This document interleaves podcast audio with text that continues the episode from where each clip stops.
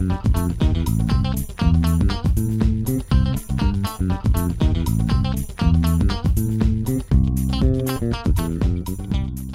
to Sweet Talk. This broadcast is brought to you by the Continuing Education Workforce Training Division of Idaho State University's College of Technology. This podcast is part of our continuing outreach efforts, and the format is conversational. We will be having conversations with businesses, professionals, entrepreneurs, community agencies, and, in all cases, difference makers. Now, let's get started with Sweet Talk.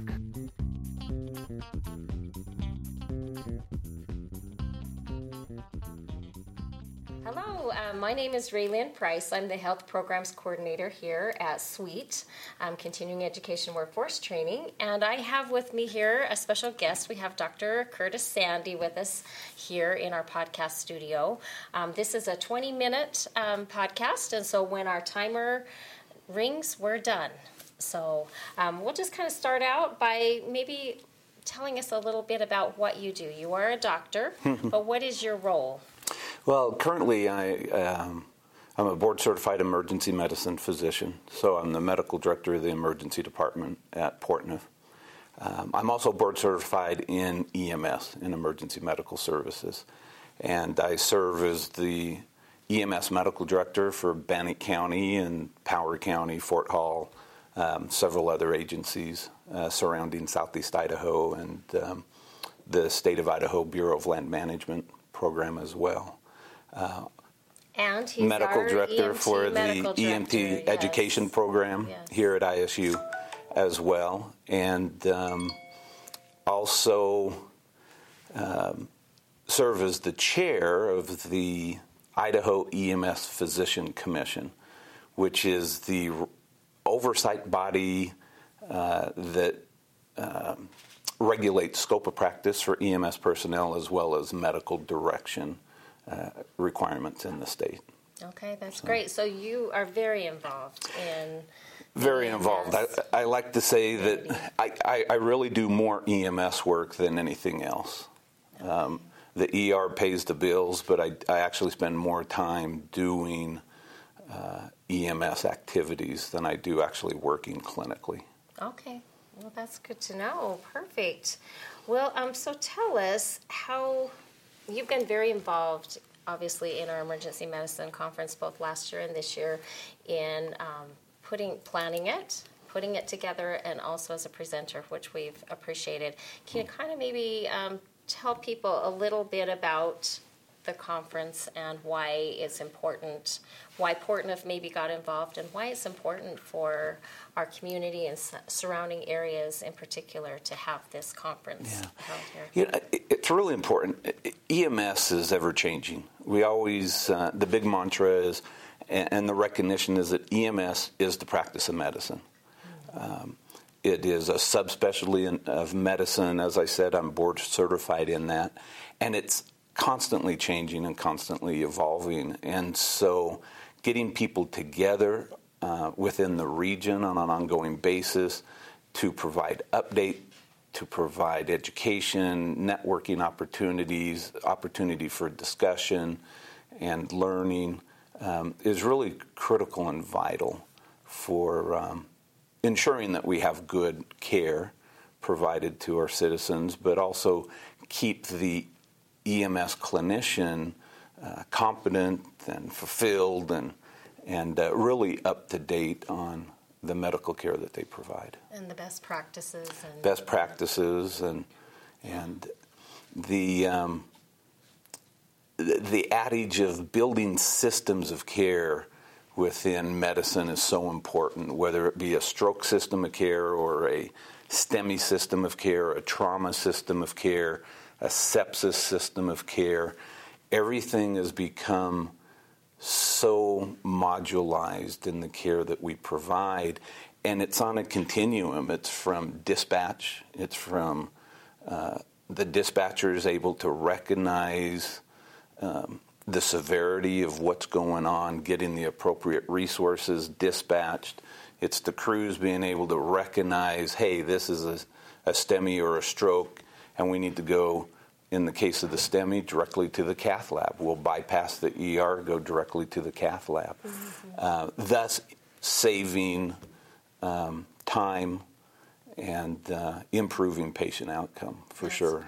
That, and that fits right into that time sensitive emergency. For sure. Um, I guess the theme of the conference, mm-hmm. but also a strong emphasis what we do here in Idaho in our mm-hmm. emergency medical services. Can you talk about that for just a little bit? Time sensitive emergencies and why um, is such a big deal? Yeah, it, it's interesting in Idaho where um, we were one of the last to come to the table mm. with a formalized system of care, in particular for trauma. Uh, all the other states had, had well um, matured trauma systems that have been in place since the mid 70s, early 80s, during the heyday of trauma, um, uh, trauma system development. But Idaho was always pretty slow to come to the table.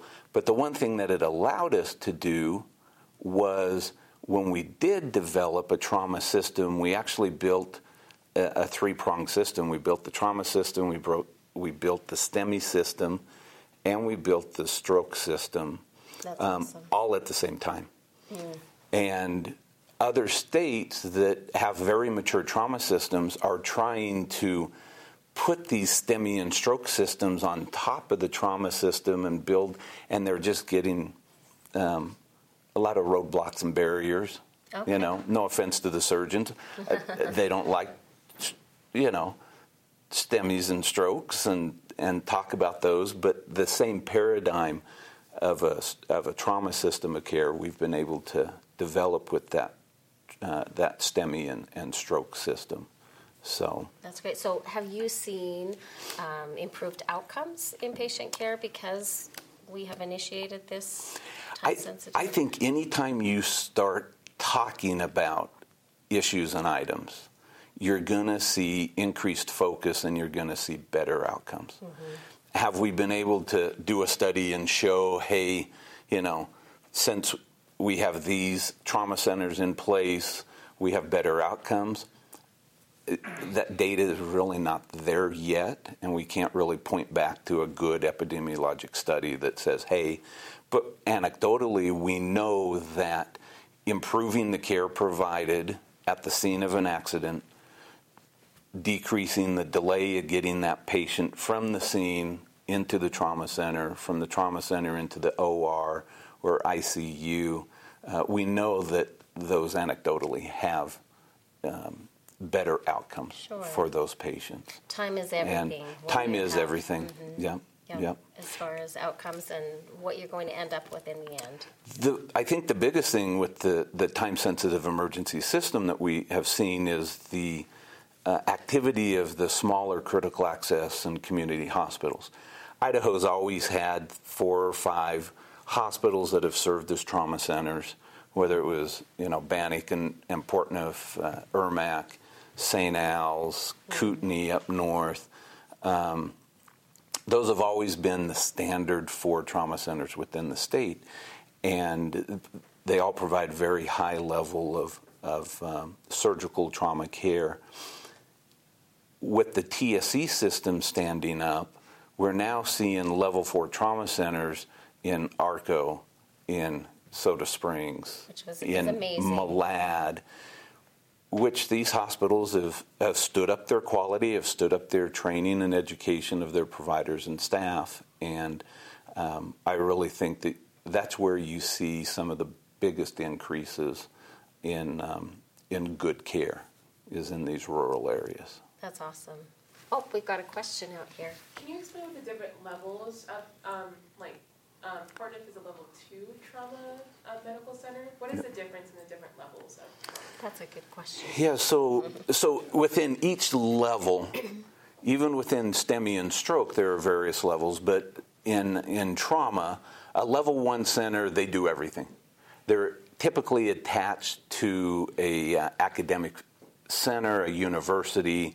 They do a lot of research, and they have a lot of redundancy in services provided. Uh, a level two center does pretty much the same thing as a level one. They just don't have the university attachment and don't have the level of research and academic, quote unquote, uh, involvement. But uh, level two centers, you have trauma surgeons, you have backup trauma surgeons, you have neurosurgery, you have ortho, you have the full spectrum of subspecialty, whether it be plastics, oral maxillofacial, uh, ENT, um, and um, and then you move down a level three center. Typically, you have a surgeon, and that's that's basically the, the general requirement. You, you have an emergency department uh, that provides trauma stabilization, but you have a surgeon who is able to respond and participate in care as needed. They typically don't have neurosurgeons. They may or may not have uh, consistent orthopedic coverage. Um, and then a level four center really is the um, you have an emergency department and you don't have consistent surgical coverage. And those areas, as a level four center, you're really meant to stabilize patients. You assess, you stabilize. If they have critical injury or serious injuries, you transfer them on up into the level twos and, or level one centers. In Idaho, we even have a level five center, and that's really meant for the clinics. Um, you have the Challis Clinic, uh, for example, that is a federally um, funded clinic. They don't have quote unquote an emergency department, but they're so rural that um, they could participate in the trauma program because they would be a receiving center when they do see the patients. And then we see that on the STEMI side as well. STEMI, there's various levels, whether you can do, whether you have a cath lab and you can do uh, what's called a percutaneous intervention or a, a, cardiac cath to open the blockage, um, or whether you simply stabilize that patient. You may give uh, a TPA clotbuster drug and then ship them to the PCI center. And then stroke is the same way. Stroke, it's an emergency department. You can identify a stroke with your CT scanner. You can give the clot busting drug and then you ship them into a center that will do what's called thrombectomy, where they actually go up into the artery and go into the brain with a wire and remove the clot uh, mechanically. And um, actually, yeah, some of those advancements are uh, are kind of crazy when, when you think about what they're doing. Yeah, So- sure. And the outcomes, the improved outcomes, everything is about improving that outcome for that patient. Yes, Having the, yes, the best recovery possible. yep. Right. And what we see, and, and trauma, you know, trauma is leading cause of death in the younger populations. Uh, and we're finding that trauma is becoming a very common cause of death in the geriatric population as well, just from ground level falls. They fall, you break four or five ribs, you then go into respiratory, you get respiratory issues, you fall, you get uh, a bleed in your head. Um, so trauma has always been that focus because trauma occurs, you know, it's the it's it's really from age 2 to age 45 is the it's still the leading cause of death. Well, that age group, that's when everyone is supposed to be working and being part of society and contributing to society. Sure. And if you have bad outcomes there, then you miss out on all the implications in society. Um, as you get into strokes, strokes are more devastating and probably cost more money directly. Um, but it's important that um, you tr- do the best that you can because it could be the difference between an individual having a stroke and ending up in a uh, nursing facility for the rest of their life with Sure. full care versus actually being able to be home. And there's that cost associated with that, as well as the societal stressors of family and health and just everything in general.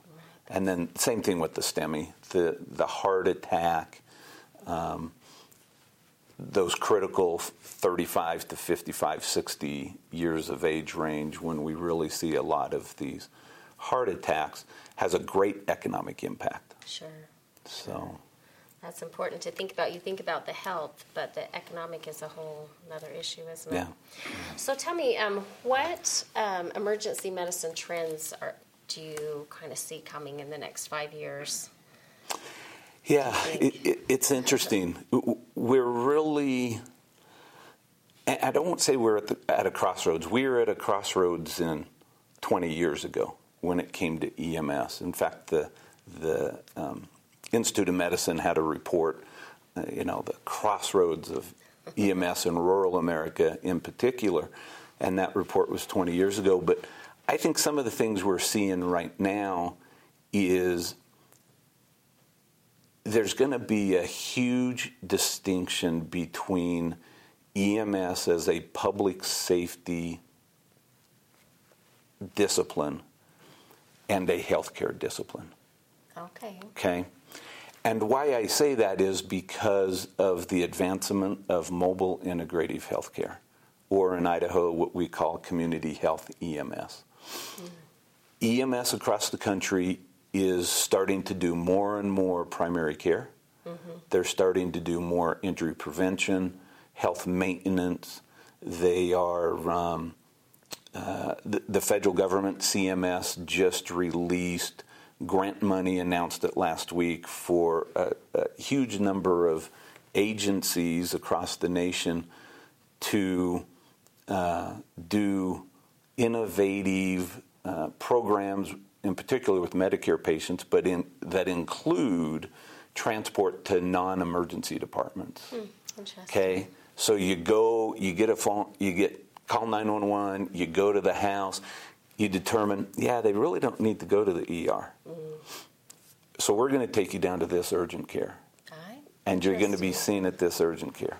Or we're just going to call your doctor, and your doctor will be aware of what's going on and they will send out either a case management nurse or a clinical uh, nurse um, to come out and do a home visit and, and address that. The whole approach is to shift really the healthcare dollars and keep patients out of the hospitals, treat them in their homes as much as you can, and uh, and then get them to the level of care that they need. That's the most appropriate. That's the most right. appropriate. Okay. You fall down, you get a lac on your arm or leg, you don't need the emergency department, unfortunately, sure. right? right? you can go to a family physician, you can go to uh, urgent care to have that taken care of. But for a lot of people, it's the um, transportation and such becomes an issue. So the ambulance is is that is mode of transportation. transportation. Yeah, yeah, very cool. So. Well, good. So, um, talking about our emergency medicine conference, um, of course, we know that it's important, and there was definitely a huge purpose and drive to be able to bring this emergency medicine conference. How do you see that as far as why we're doing this and how it can benefit people? Yeah. And um, maybe a little bit about the training and what. Yeah, I, I think the the drive was that there was always a gap here um, within Southeast Idaho for a emergency medicine or or even just a straight EMS conference, and everyone here they were going to Sun Valley, they were going to Twin, they were going to Idaho Falls to conferences and such, and and I think really as ISU is the healthcare university of the state it, it made sense that that ISU stands up a, a medical conference, yeah, yeah specific for uh, this population uh, or with this focus of, of provider. And so um, I know Portneuf and Portneuf Air Rescue have been very excited to help be a part of that and uh, sponsor that and participate uh, in the conference as well. And I think bringing in, as we see, bringing Eric Bauer in this next year, as you start bringing more national names in, mm-hmm. um, the not that the conference is going to get better, but you're bringing guys in who, you know, Eric, that's what he does. He Right, teaches. He's an educator. He's an educator. He, he teaches across the country. And so you bring these well known educators in, and it just raises the level of your conference Mm-hmm. And uh, the attractiveness of the conference. So, So- somebody attending our conference, what do you, what can they bring home with them? What are they going to learn? Yeah. Well, hopefully there's hopefully there's anything and everything for everybody and anybody. Right between the cadaver lab. I mean, you could come to the conference just for the cadaver lab, and you would go home just hopefully very much excited and, and with an abundance of of increased knowledge just from being able to see a cadaver, review anatomy on the cadaver, go through uh, organ systems and such. Um, whether it's the simulation as well, being able to use uh, the simulation trailer and go through scenarios that um, uh, otherwise you're just doing. There we go. There's our timer. There you go. We'll let you kind of finish up with that Yeah. thought. Yeah, but we, you know, simulation adds a whole new game to uh, to practicing or or um, preparing for calls. Yeah, I know um, sometimes people get kind of scared by simulation, and they think, "Oh, somebody's going to be judging me. Yeah. You know, I'm going to be tested on yeah. what I know, and maybe feel uncomfortable." But I know that our um, Yeah. guys running the sim experience have said, "No, this is a time just to come in. It's hands-on. It's Yeah. learning. No judgment. There's a lot of things that you can." And the best thing, the sim mannequin doesn't care. This is true. is true. It's a good place to practice. it's right? a good place to practice. It's the only time your patient really isn't going to care. So, hadn't thought about it that way, but that's a great way to look yeah, at it. Yeah. yeah. Very cool. Well, good. Well, thank you so much. Yeah, no problem. I do appreciate that. Um, remember, our emergency medicine conference is May 1st and 2nd here at Idaho State University, and we are excited to host it and to, we hope that everybody comes. It will be a great experience. Yes. Thank you. Thank I you. Thank you.